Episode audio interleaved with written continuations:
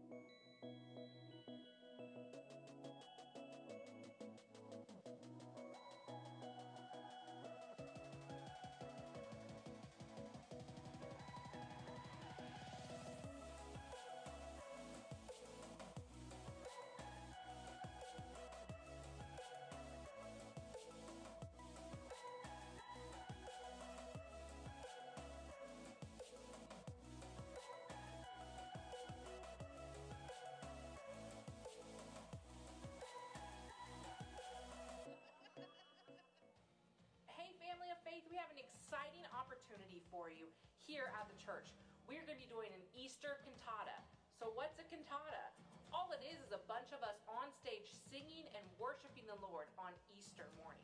So, Sayla, what's all the details? So if you can sing and you'd like to be a part, you can go out to the Welcome Center and sign up, or you can see either of us or Regina Ingram to get involved, and we would love to have you come worship with us. Yep, come join us. Sign up today.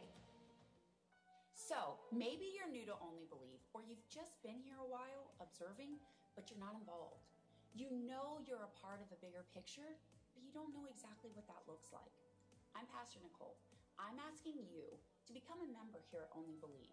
Spend a Saturday morning with me, the first Saturday of the month, and let me share with you this wonderful prayer that we pray for your life.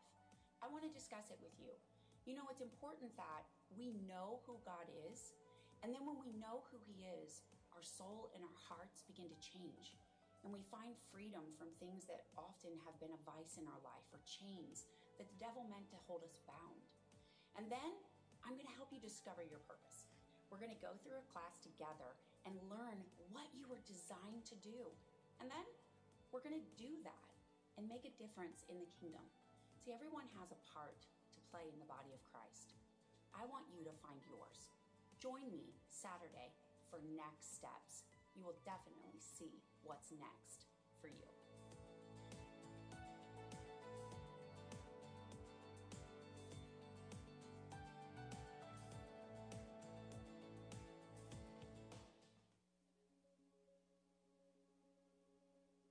Women become in an atmosphere of security. Men become in an atmosphere of honor because we cannot reach our full potential without each other. You're not pursuing your wife as the treasure she is with your whole heart, man. You are missing out. Your wife needs and deserves your whole heart. Husbands are our treasure too.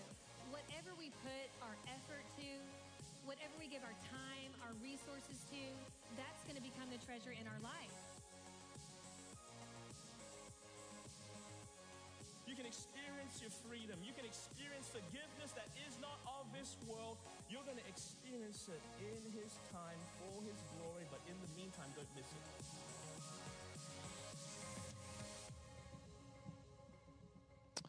All right. Well, good morning to everyone that made it out today.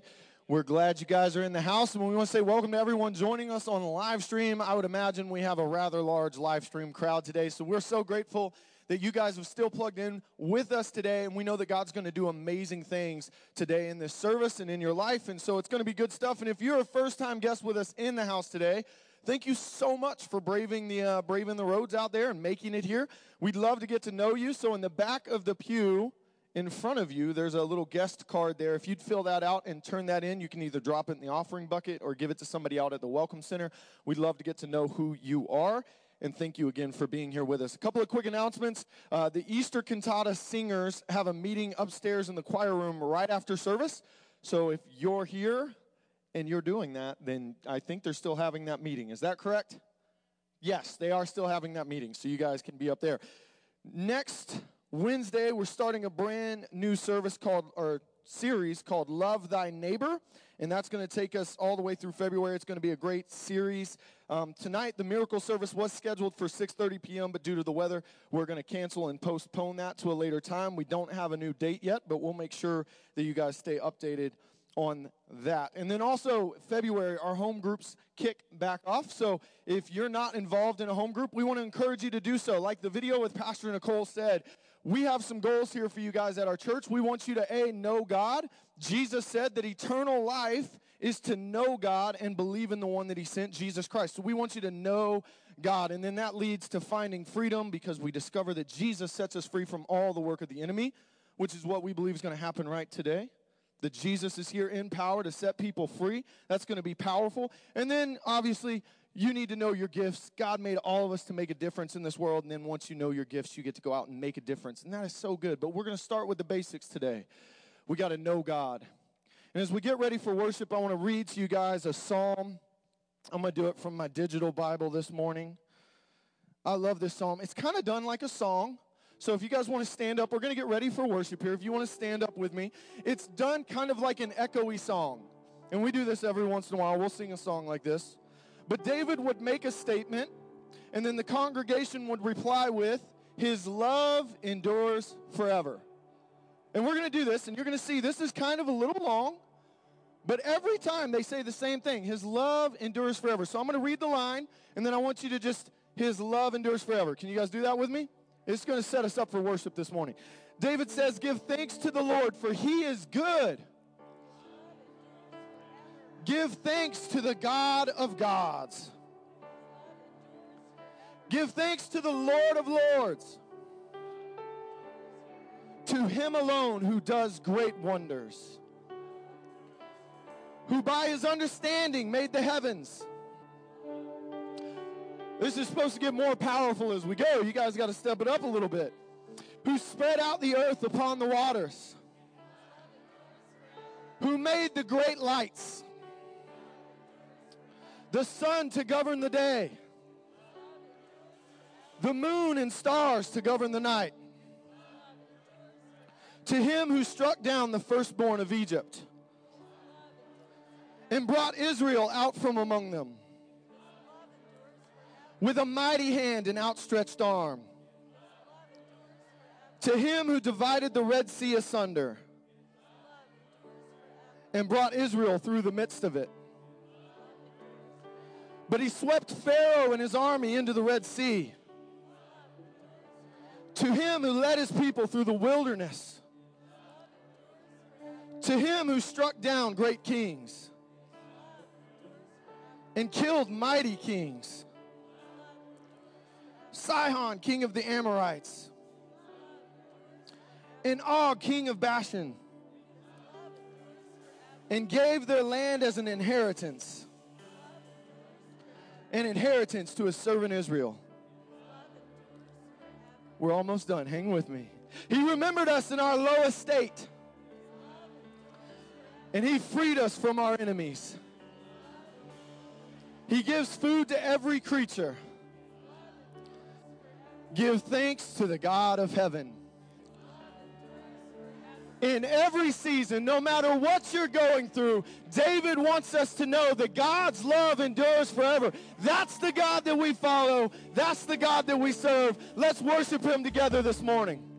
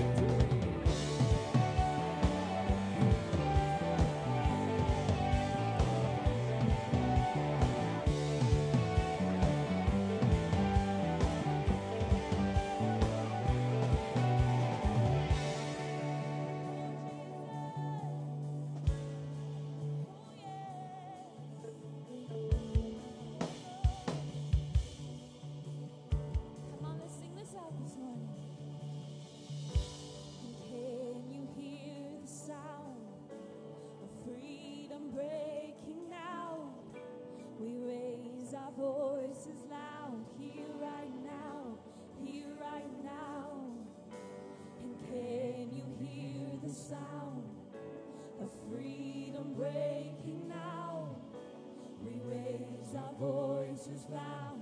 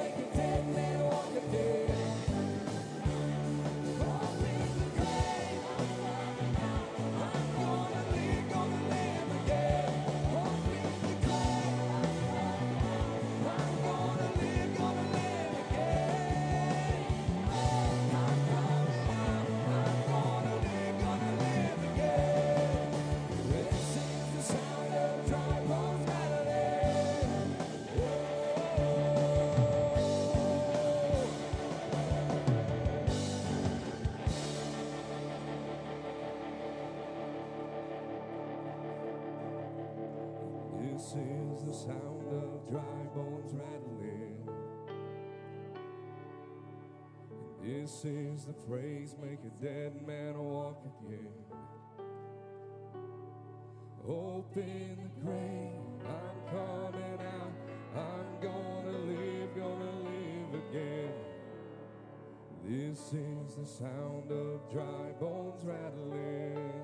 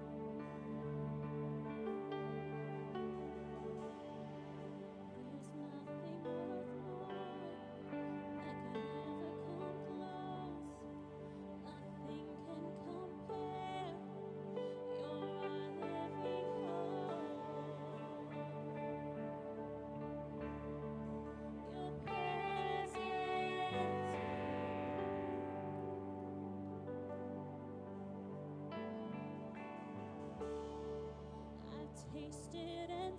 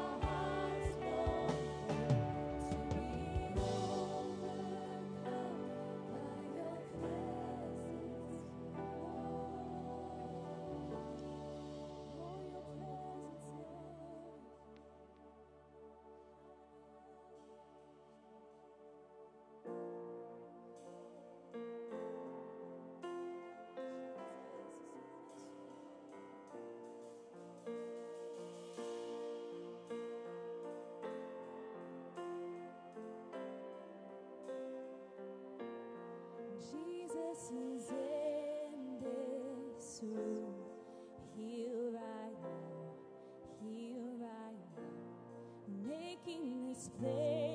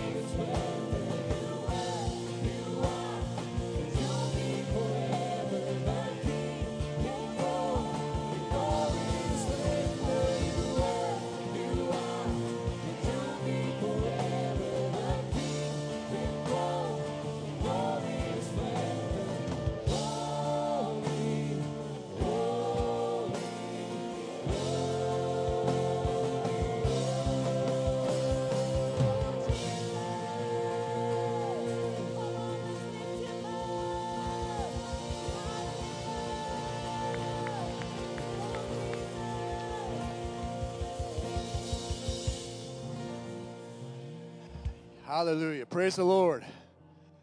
Well, thank you, everybody, for coming out and braving the snow. God's going to do great things. You know, um, uh, I oftentimes hear it's told that, you know, God moves when these kind of things happen, right? When people are hungry and they actually go the, above and beyond to get to church.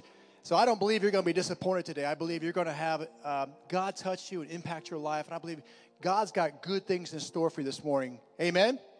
Amen. Well, thank you for coming. It's, it's time to receive our tithe and offering. If you need a tithe and offering envelope, please raise your hand. One of our ushers will make sure you get one. Or again, you can just simply reach in front of you and grab one out of the pew or on the ledges if you're up in the risers. Thank you for your giving. For those of you watching via live stream, uh, which there's many today because of snow, uh, thank you for watching. Thank you for tuning in today. Again, I believe God's going to touch you and meet you at your point of need as well.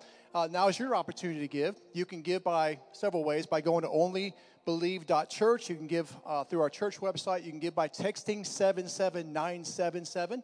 Uh, I know I love giving electronically because it's just short and sweet and it's easy to do. So thank you for your giving today. If you got your Bibles, please turn with me to Matthew chapter 6. Matthew chapter 6, verses 19 through 21. Matthew chapter 6, verses 19 through, through 21. Matthew 6 19 says this Do not lay up for yourselves treasures on earth where moth and rust destroy and where thieves break in and steal. But lay up for yourselves treasures in heaven where neither moth nor rust destroys and where thieves do not break in and steal. For where your treasure is, there your heart will be also. I want to look at that, that last sentence once again. Uh, Jesus tells us uh, giving is an act of the heart, and he tells us, Jesus, this is Jesus speaking, that where we put our treasure, there our heart's going to be. It's often said if you show me someone's checkbook, which for some of the younger generation might be something of the past, but that was actually a physical ledger you kept track of your finances with. But maybe you now use debit cards or credit cards or some kind of merchant account services. But the point of it is, if, if, if I were to look at someone's ledger, okay, and I saw 45 transactions on a given month, and I didn't see one transaction to church or to God, that would tell me where that person's heart's at. I wouldn't have to guess. It'd be pretty easy to see. And, and you know, I don't know about you, but there's many people inside this building right now that have many different vocations. Uh, some of you are business managers, some of you are accountants, some of you are web designers, others are uh, in HR in a, in, a, in a business. And I don't know if you're like me, but I, I have a pretty full plate every week, like I'm sure the rest of you do. And I'm always looking for keys or ways that I can work smarter, not harder, more efficiently, to be more effective, to have a, uh, the same outcome or even a better outcome. I suspect many of you are like that as well, are you not? Well, if I could share with you a key this morning to financial provision, would you want to do it? I think the short answer is we all would, right? Amen? Well, let me share with you a quick key. And many of you already know this. It's, it's found in Malachi chapter 3. This is a promise to people who are tithers, those who give 10% of what they make back to church, back into the house of God. And it says that as we give our tithes and bring them into God's storehouse, there might be meat in God's house. God says, Prove me herewith, if I will not open up the windows of heaven and pour out blessings upon you, you won't have room enough to receive them. Now, that's a promise to a tither. There's not another promise in the Bible like that except for the tither. So if you're lacking financial provision or maybe you're struggling, I would encourage you, if you're not a tither, today is a great day to begin to do that. Because that will be a key that unlocks blessing into your life. But God doesn't stop there. God also says that when, when, when we become a tither, of course, He'll open up the windows of heaven, but God also says, I'm going to give it back to you. Pressed down, shaken together, running over. So not only will God give us the ability to create wealth by the skills and giftings He's placed within us, and then He asks us to, for that small portion, just 10% to give back to God's house. God says, because you're faithful in doing that, my other promise is, I'm going to give it back to you. So think about this. I give 10% of my income to the house of God, and God brings it back to me in even greater measure, as Luke, as Luke 6.38 says. Isn't that a good God? We got the best end of the deal, church. So I want to encourage you right now. When we give to the Lord, we give out of the abundance of our heart. And I want to encourage you that every dollar that comes into those bright, shiny buckets that Brother Jesse makes fun of every time he comes to our service, or the big globe that stands here, that's for Peter Dosick Ministries or for our missions, that helps us win souls. Matthew chapter 6 tells us to lay up treasures in heaven. And when you give to God, when you give your tithes and offerings to God, you are doing just that. You are laying up treasures in heaven because every dollar comes into the bright, shiny buckets or the globe is going towards winning souls. And that's what we're about. Amen? We want to make a difference, do we not only believe? We want to be rescuers. That's what we do with dollars that come in. So today, as you give, know you are, you are laying up treasures in heaven. Let's pray. Father, I just thank you for this day. I thank you, Lord, for every gift, every tithe, every offering that comes in today. Father, I thank you. I know you'll bless it. I know you'll open up the windows of heaven upon people's lives that are tithing. And I also know you're going to bring it back to them, pressed down, shaken together, and running over. That's your word. That's your promises, and you cannot lie. Father, I thank you for the increase and the blessing for everyone that gives today. And Lord, we just love you. We thank you for all you do for us. And we count it a privilege to be called the son and daughter of God. Thank you, Lord, for allowing us the ability to uh, lay up treasures in heaven. In Jesus' name. And everybody said, Amen. It's time to receive our tithes and offerings. Bring your, your tithes and offerings to the Lord, please.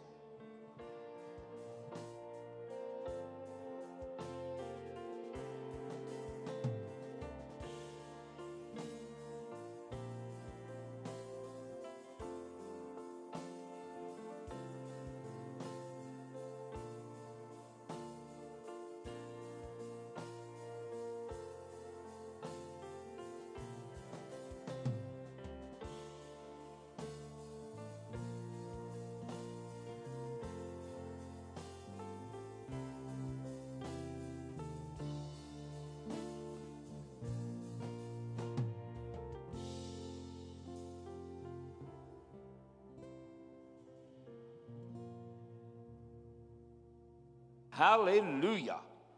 Well, it's snowing outside. Phyllis is home shoveling. Hallelujah. Praise God. Uh, please don't forget that tonight. Uh, the miracle service is canceled. I know that people were uh, already scheduling people to come, but uh, you know, they say it's supposed to get worse, whoever they are, and so we got to pay attention to them. Amen? All righty, praise God. Let's turn our Bibles today to Romans 5 8. Romans 5 8. February is love month. Is love month. And uh, praise God. So, uh, we're going to be talking about love this month, and today we're just going to talk about some of the things that love is and that love does, and then we'll get into uh, next week about God's love for us and our love for the brethren and things of that nature. And uh, Romans 5 8, hallelujah. The Bible declares, But God commendeth his love towards us, in that while we were yet sinners, Christ died for us. Much more than being justified by his blood, we shall be saved from wrath through him. God loves you and I. Amen. When we were without strength, Jesus died for our sins. And so I want to talk to you about the love of God. The love of God is a divine motivator. There are things in the scripture, faith is a creator. We know that God created the worlds through faith and his word. But love is a divine motivator. It is a motivator that defies reason and emotion. In other words, sometimes love does things that nobody just has any rationale about why they did it. It is also a stimulator for action of some kind that without it, we would never touch other people. Secondly, love stimulates us to action without requiring any return. Thus comes the stumbling block of a lot of Christians and a lot of churches is that we always are thinking, what is in it for us? Well, what is in it for us? What is in it for us is that love defines who we are and where we have come from. Now, love motivates us to do good, even at our own expense. Think about that. Love motivates us to do good. Somebody say good. To do good at our own expense. In other words, love may require you to give what you have to another that they may be better off than you are. That's preferring our brother above ourselves. Now, I know that some of this stuff is like foreign matter to us. In other words, we just have never experienced such sacrifice or devotion to the Christ life. And so sometimes when we say certain things, we think, oh man, oh man, you're talking like beyond reason. Absolutely. Because love is beyond reason and emotion. Now, wherever love is not, it always motivates people to do evil. See, if we don't live within the love of Christ, we will ultimately drift to the love of ourself. People that are motivated by self love are dangerous to everybody. Because no matter what it takes, they will be satisfied.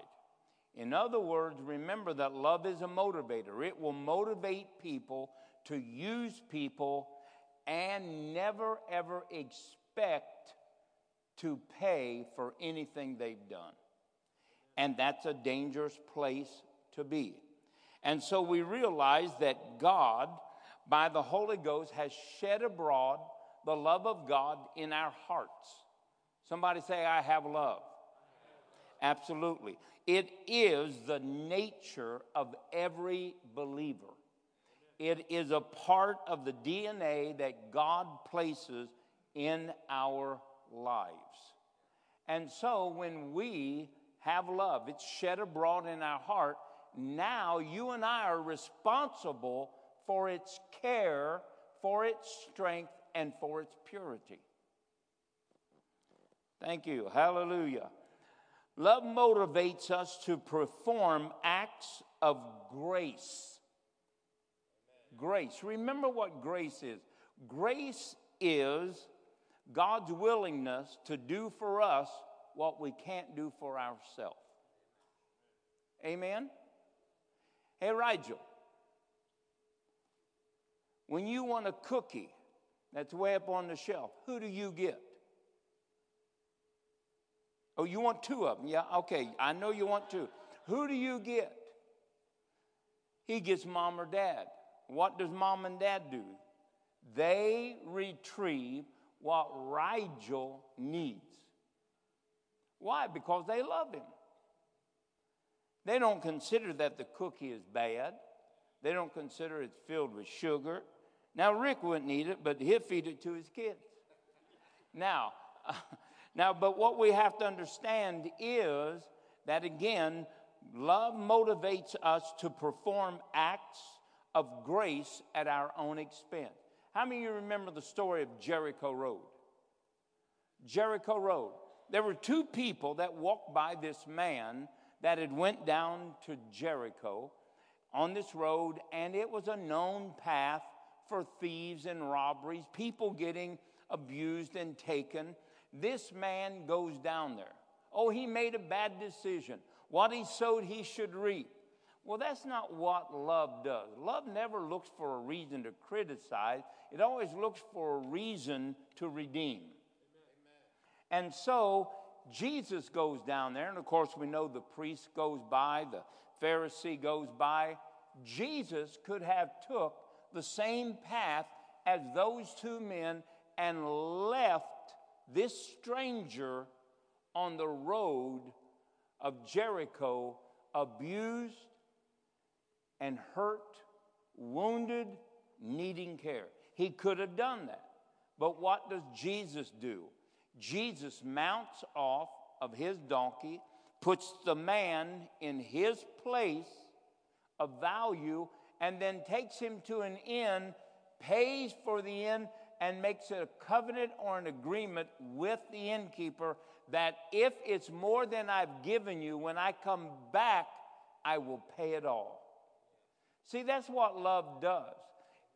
Many times in our lives, love seeks to avoid anybody that has problems. Come on, you know it and I know it. Oh, you well, you know, they, they got hangups, man, and they got so where are you in their Jericho? Where are you in their recovery with Christ? Where is the love of God that stops, gets out of the place of preference, and puts someone else in that place, and then continues to pay for their benefit? Now, I know again that this is foreign to people because Western Christianity is such a take and gimmick infested institution that it's hard to get people to be sincere. But you and I must rise up. Somebody say, we got to rise up. See, we're going to have to rise above the normal. Let's go to Luke 14. Luke 14, 12 through 14.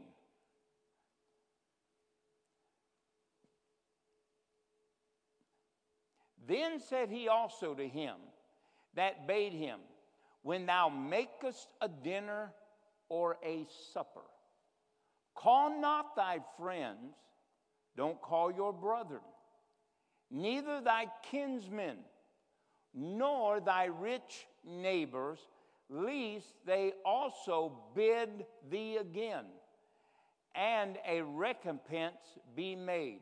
Next verse. But when thou makest a feast, this is really a love feast, makest a feast, call the poor, the maimed, the lame, and the blind, and thou shalt be blessed. For thou cannot, for they cannot recompense thee, for thou shalt be recompensed at the resurrection of the just. I wonder how long that line will be. I wonder how long the line of recompense for loving those that cannot return anything is going to be. Now, Jesus tells us very specifically how we are to use our time and our assets. We are to use them as demonstration and instruments and motivations of love. We are to perform for those that cannot perform towards us afterwards. In other words, love really never ever weighs out, challenges, or equates any type of return. Now, that's a new concept because we don't even love our spouses except we're going to get some type of return. Yep, okay, hallelujah. Let's go to Luke 3 8 through 11. So realize that we are to be using our assets to reach people with declarations of love or motivations of actions and service for the sole purpose that they experience Christ. Luke 3 8 said, Bring forth therefore fruits worthy of repentance, and begin not to say within yourselves, We have Abraham to our father, for I say unto you, that God is able of these stones to raise up children unto Abraham. And now also the axe is laid into the root of the tree. Every tree, therefore, which bringeth not forth good fruit is hewn down and cast into the fire.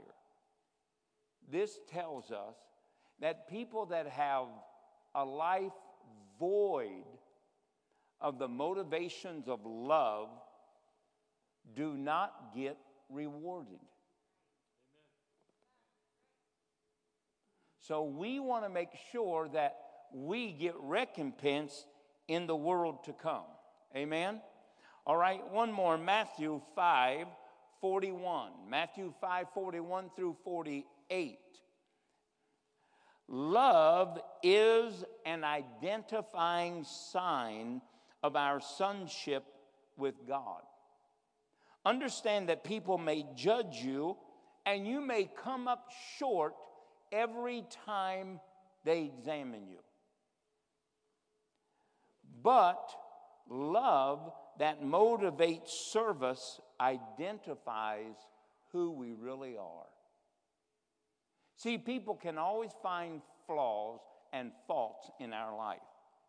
And anytime that somebody looks at us, judges us in an inappropriate way without love being its base, guess what?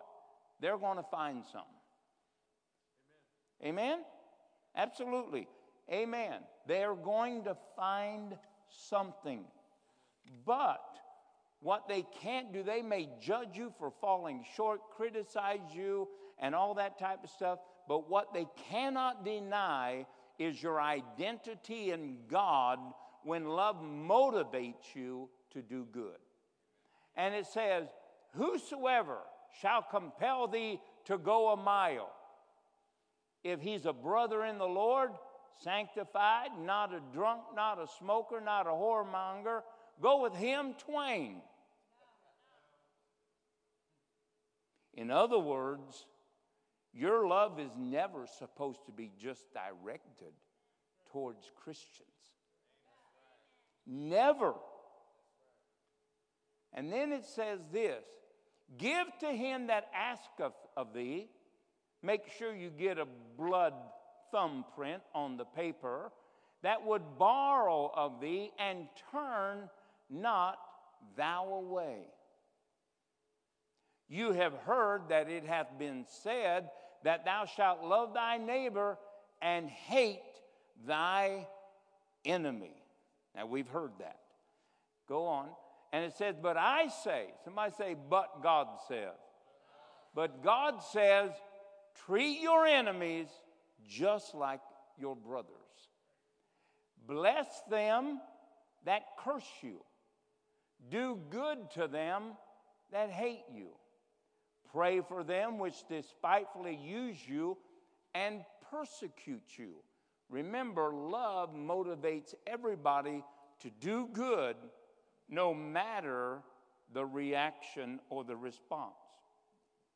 That you may be the children of your Father, which is in heaven, for he maketh the sun to rise on the evil and on the good, and sendeth forth rain on the just and on the unjust. For if you love them which love you, the brethren, what reward have you? Do not even the publicans the same? And if you salute your brethren only, what do you more than others? Do not even the publicans so. But if ye therefore be perfect, even as your Father which is in heaven is perfect, what do you do? You love those that cannot pay you back. Remember, love is motivated to do things and service at our expense without expecting any return. Now, the first thing that we think when we start loaning somebody money that asks us is they're going to take me. They may, but if you don't have enough love to absorb the wrong, don't live in that realm. Amen? Because then you get offended, and an offended brother is harder to win back than for a city to be taken that is armed with armed forces. So you don't want to do that. You don't want to get involved in something that you don't have enough love to cover the wrong that has been done. Remember that love covers a multitude of sins, not just against God, but against you. So, love is an identifying sign of our sonship with God. People may judge you, people may see that you come up short, but when they see your acts of love, Matthew 5 13, they can do nothing more than say they're a child of God. And so, you and I, somebody say, That's me. We need to be involved in loving the world. Not just those of the household, but of the world. Amen? All right, let's go to Luke 6 27 through 36. Jesus throws a wrench into the concept of Israel's love.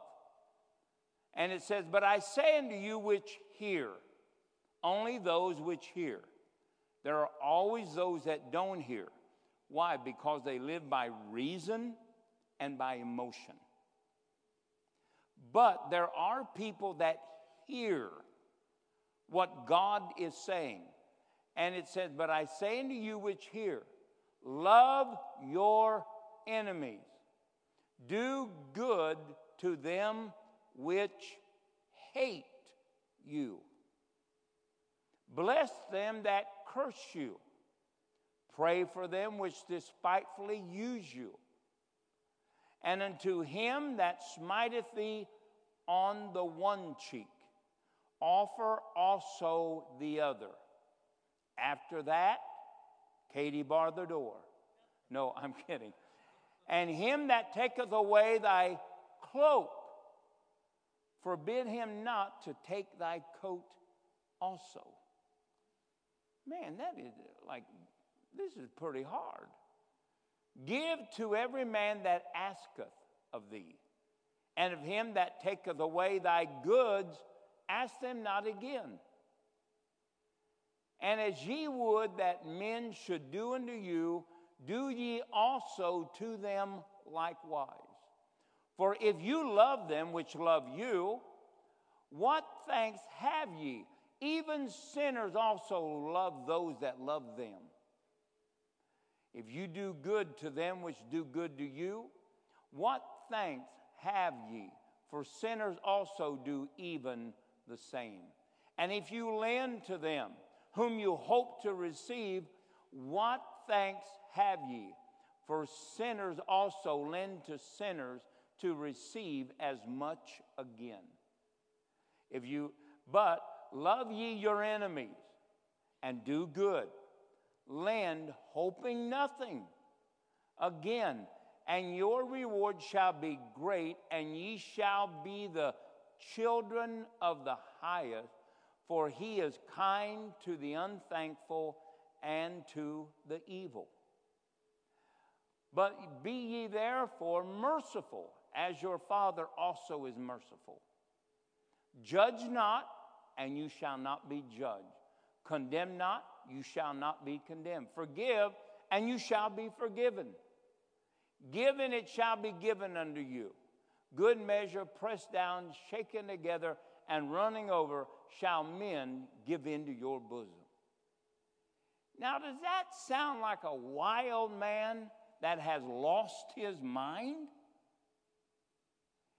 Give to those that ask of you. Does, does that even make sense to love people the way that Jesus defined love? Now, the reason that he did that was because Israel, just like people that did not know God, expected everything to be recompense to whoever they did it to. But that's not what love asks to do at all. Love asks, demands, reveals what you are to do to those that don't know Christ. Now remember, this is a higher call. This is not just sinner exchange. This is not just brotherly kindness one to another. Oh no. This is laying down your life for somebody that they may be saved. Laying down their life that they see something that they have never encountered before. And love, no matter what supernatural acts take place, love will not fail. And so, love can do much more than having power to remove mountains or to prophesy or to do miracles. You know, Jesus said this Jesus said, They will know you by your love one for another. He didn't say they would know you because of your extraordinary demonstrations. He said that they would know you by your love one for another. Well, I would add this to what Jesus said, not to the Bible, but I would add they will know you when they experience God's love through you. That's when they will know you. And so, if we are going to live a higher standard than just a world that doesn't know or a world that has rejected God, then we're going to have to do it by love. And we're going to have to do it the way that love says to do it. But you know, people will take me and people will do this. I know it. I absolutely, I know it. Been there, done that, been stamped stupid so many times. Man, it's, it's, it's not even stamped anymore, it's a tattoo. My brother in law said, Pete, every bum and every hitchhiker on I 75 knows where Botkins is because you're an easy touch. I said, Really? He said, Yes. I said, Thank God. He said, Are you crazy? I said, No, I'm not crazy. I said, Because every time they stop here, they have to know that I'm different than you. See, we as Christians, now we're being called to a higher level. Do we want to walk there or do we just want to carry a name tag but make exchanges with people on the level of sinners? I don't know. What do you want to do? What do you want to be known as? What identity do you want to carry? Well, that's what is being laid out here. Hallelujah. So now let's turn our Bibles over to Romans, the 12th chapter, and verse 8. Romans 12, 8. Hallelujah. Praise God. You know, love can be stolen. You know that? You know, other things steal our hearts from our love for God. Love can grow cold, lukewarm. Love can turn on people because of iniquity and do evil instead of good. Here in Romans 12 8, it says, But he that exhorteth on exhortation, he that giveth, let him do it with simplicity, he that ruleth with diligence, and he that showeth mercy with cheerfulness. Let love, let love be without dissimulation. Abhor that which is evil, cleave to that which is good. Now, here that word, well, well, let's go on. Let's go another verse. And it says, But be kindly affectionate one to another with brotherly love in honor, preferring one another. Now, that word preferring means to lead, it means to take beyond where you're at, it means to show the way. So, the first thing that we need to realize is that people will follow the way of love. They will follow the way of love. And then, as it goes on in verse, uh, go ahead, let's go to the next verse. Not slothful in business, fervent in spirit, serving the Lord. Rejoicing in hope, patient in tribulation, continuing instant in prayer. Distributing to the necessity of saints given to hospitality. Do you know that what we have is not our own? It is to be distributed to meet the needs of those that don't have. Remember 1 John 3 that if you see your brother have a need and you have this earthly goods and you shut up the bowels of your compassion, how dwells the love of God in you? And if it asks the question, how dwells the love of God in you? How empty of it are you?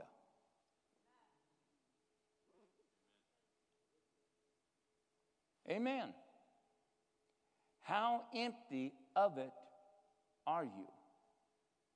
So we need to make sure that we distribute what we have to the necessities. Now, verse 14 Bless them that persecute you. You know how many times we've read that since we've been here for 20 minutes? About three times. Bless those that persecute you. Like, that's easy for Jesus to say because he's not here. It's easy to say, turn the other cheek when you aren't the one getting smitten. But the reason that Jesus tells us to do that is because what we sow, we reap. He says, Bless and curse not. Rejoice with them that do rejoice, and weep with them that weep. Be of the same mind one towards another. Mind not high things, but consent, but condescend to men of low estate. Be not wise in your own concepts. Recompense to no man, no man, no man, not by thought, deed, or word. Recompense no man evil for evil. Provide things honest in the sight of all men. But if it be possible, as much as lieth in you, live peaceably with all men. Dearly beloved, avenge not yourselves, but rather give place unto wrath, for it is written, Vengeance is mine, I will repay, saith the Lord.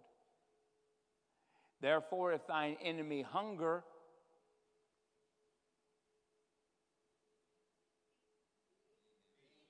we do what?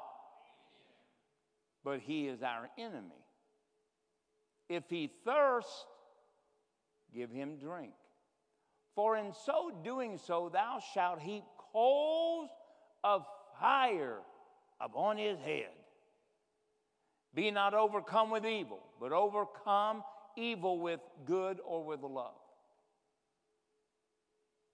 Let every soul that be subject to the higher power, for there is no power but of God, and the powers that are are ordained of God. Now, notice that Jesus said that we are to provide for our enemies' needs. Doesn't that sound strange? Would a sinner do that? Would someone in his neighborhood do that? But we are called to rise up to a higher level than the world. And then in doing so, we shall heap coals of fire. I know that you think, oh, good, praise God, he's going to get hotter and hotter. No, no. What's going to happen is his mind is going to become brighter and brighter, and he will see the goodness of the Lord in you. Really, what you do is you create revival fires upon the heads of those that are your enemies when you return good to them. Wow. Hallelujah. Now, so we want to realize that we as Christians have the love of God shed abroad in our hearts. Somebody say, I have it. Because you couldn't love your wife as Christ loved the church if you didn't have that love to do so. You couldn't love your enemies if you didn't have that love. Amen? You couldn't give your coat to somebody. You couldn't walk two miles instead of one mile if you didn't have love. You'd always be regretting what you were doing. But since we have the love of God shed abroad in our heart, we can do those things without murmuring. Amen? Praise God. All righty. Uh, Philippians 1 9 through 10. Can we have that on the scripture, on the board? We could talk about these and just quote them, but there's just so much in these scriptures. And it says, This I pray, that your love may abound, yet more and more in knowledge and in all what? Judgment. No one is qualified to judge unless there is a foundation of loving the one being judged. Next verse. That ye may approve things that are excellent, and that you may be sincere without offense until the day of Christ. Here we see that love is to abound. That word abound or to increase means to remain. You know, there are a lot of things that can make love grow cold, be stolen, become disillusioned, become powerless in this world. But if you will begin to grow, if you will begin to expand, if you will begin to develop the love that God has placed in your heart, what you'll do is you will discover a new realm of freedom. Because there is no fear in love. None. And when we are limited, when we are restricted to do what love would do, it's probably because of fear. That's because love has not been matured, it has not been grown, and it has not been developed. Now, these things happen, or love is developed, grows, and mature only when it's challenged. You know, love is never love until it walks through the fire.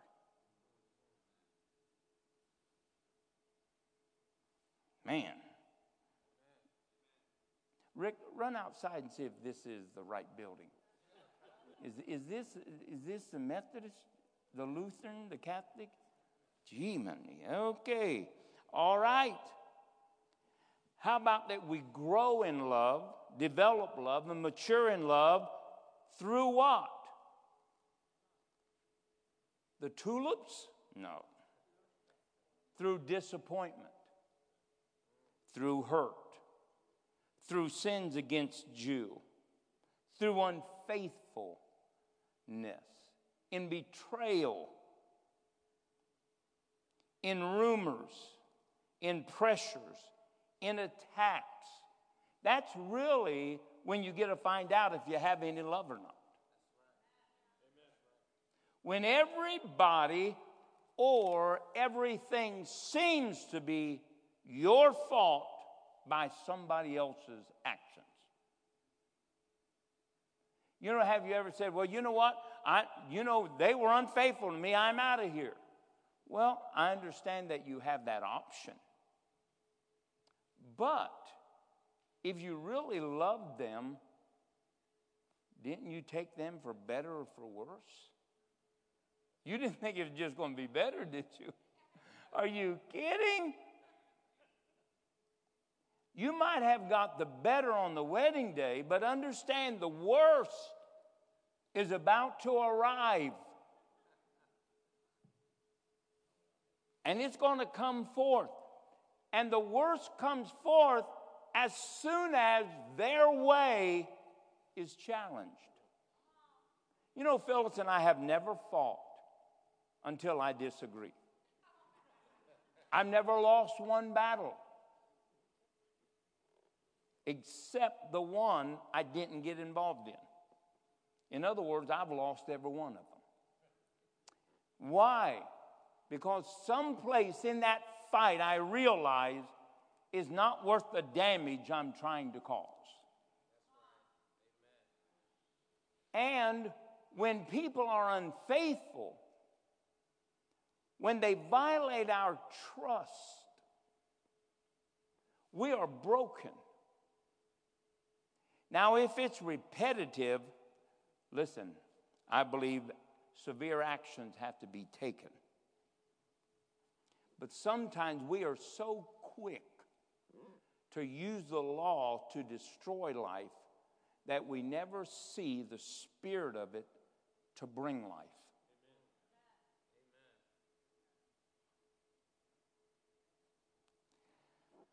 So we need to increase, grow, abound in love. Now, these are all keys to maturing in Christ, keeping criticism, inappropriate judgment. What's inappropriate judgment?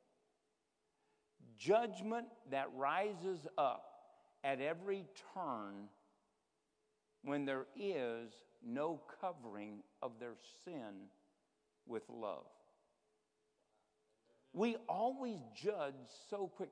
We, we are, so, here's what misconceptions of judgment without love does it makes you he that maketh a lie. Oh, You, you will make a lie to judge a man guilty when you are loveless towards him. Before you pronounce judgment upon a man or a woman, spend a week praying about it. God may open up one of your closet doors, and you might say, Oh my gosh, what a mess! And He'll say, I'm going to close the door again because love covers a multitude of sins. Now, what are you going to do with the door that you've opened? It may be that you'll close it again and cover it with sin, with love. Yeah, don't cover it with sin, with love. Hallelujah. So we realize that when we have a strong, mature, developed love in or out of our crisis, what we can do is we won't be critical. We won't be critical. People say, well, I'm just, I- I'm just noticing facts. Well, why don't you just cover them up? Then we create inappropriate judgments. We divide. We create hardness of hearts in ourselves. We get lukewarm. We compromise. And we're hearers and not doers. So we have to realize love is the key. I love this part. Love is the key to purity and the foundation of perfecting holiness.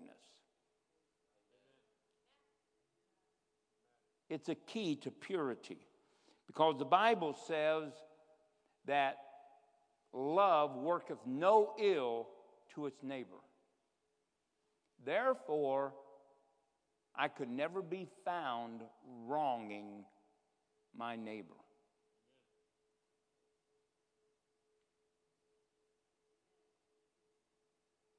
We got to be careful. Philippians 1:10 said that we want to be without offense. How do you do that? Love. That's how we stay pure. Because if we create offense by inappropriate judgments, and we could cause the harm or the disconnect from a believer from God, it'd be better that a millstone was tied about your neck and you cast into a lake. Isn't that horrible? What a horrible death. God's just showing us the depth and the destructive nature of lovelessness. He's not wanting you to put a, a millstone about your neck. That- That's not what he's talking about. He's just telling you the devastation of lovelessness is something that you cannot escape. It's heavier than the burden you could bear. Don't live without love because you will end up destroying yourself. Perfecting holiness. Jesus said, if you will love the Father, then you will keep his commandments. You keep his commandments, you're without sin. So, love is the key to purity and the perfecting of holiness. And without it, we will wrong our neighbors, we will wrong others because it'll be a self centered love. And we can't love ourselves more than we love others. Amen? And that's where I'm going to quit. Hallelujah. So, praise the Lord. we all need to increase in God. We need to increase in the love of God. We need to increase in our love for our spouses, for our brothers, and for the world. I think the church has lost its love for the world. But remember, Jesus gave his life for the world. So when Jesus says, Go ye into all the world, we say, Oh, no, that's too hard. But that's where Jesus came. He didn't come to the palaces, he didn't come to the Sanhedrin Council. He came to the lost, the broken, the unclean, the possessed, the weary, the discouraged. That's who Jesus came after. So we as Christians need to fall in love with the world. Now I know that we all say, "Oh man, I just can't stand being around people that cuss." Why? What? Why? I mean, I don't like it, but it doesn't vex me. If they cuss, I start nuzzling up to them enough, they'll start saying, "Oh, excuse my French." Yes. Then you can say, "You learned that in Paris?" you been to Paris? Oh no, I never been to Paris. Well, where'd you learn that French language? Oh, you know what I mean. No, I'm just, I know what you told me. Pretty soon you start talking. And pretty soon Jesus said, If I had not come, your sin would still be here. How do people know that they are sinning unless you shed some light on their sin?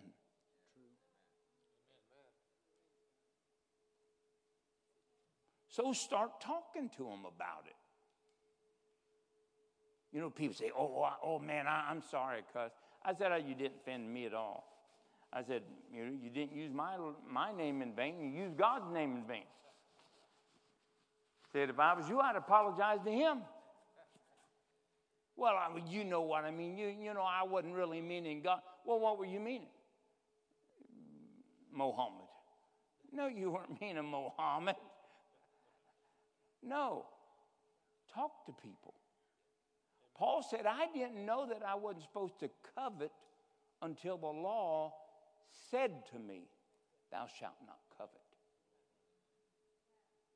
So people do need to hear, but not in a condemnative way. In a way of love. Because understand, you were once a sinner. I don't think any of you shouted hallelujah when you come out of the womb. Amen? All right, praise God. Stand your feet. Be safe when you're going home. You're going to slide through the parking lot. Please go that way because I'm parked out here. And uh, so, praise God. Hallelujah. Father, in the name of Jesus, I thank you, God, that you have shed abroad your love in our hearts. God, help us be good stewards of that love. Let us mature it. Let us deepen it, God. Let, let us begin to develop it. And God, then let us mature it. God, through the hard times that we go through, teach us to take the Christ way and not the sinner's way. Get us, God, so motivated that, God, we begin to live like Jesus' descendants, born of his seed, redeemed by his blood, God, today is the day. Today is the day to love people. God, we know you entrusted us. God, we take responsibility for it. God, we rise up. And God, let us love that people will know that we are born of God and not just a religious group of people. Now, God bless everyone that is here. Keep them safe. Take them home safe, God. In Jesus' mighty name, amen and amen. God bless you. See you Wednesday evening. Praise the Lord.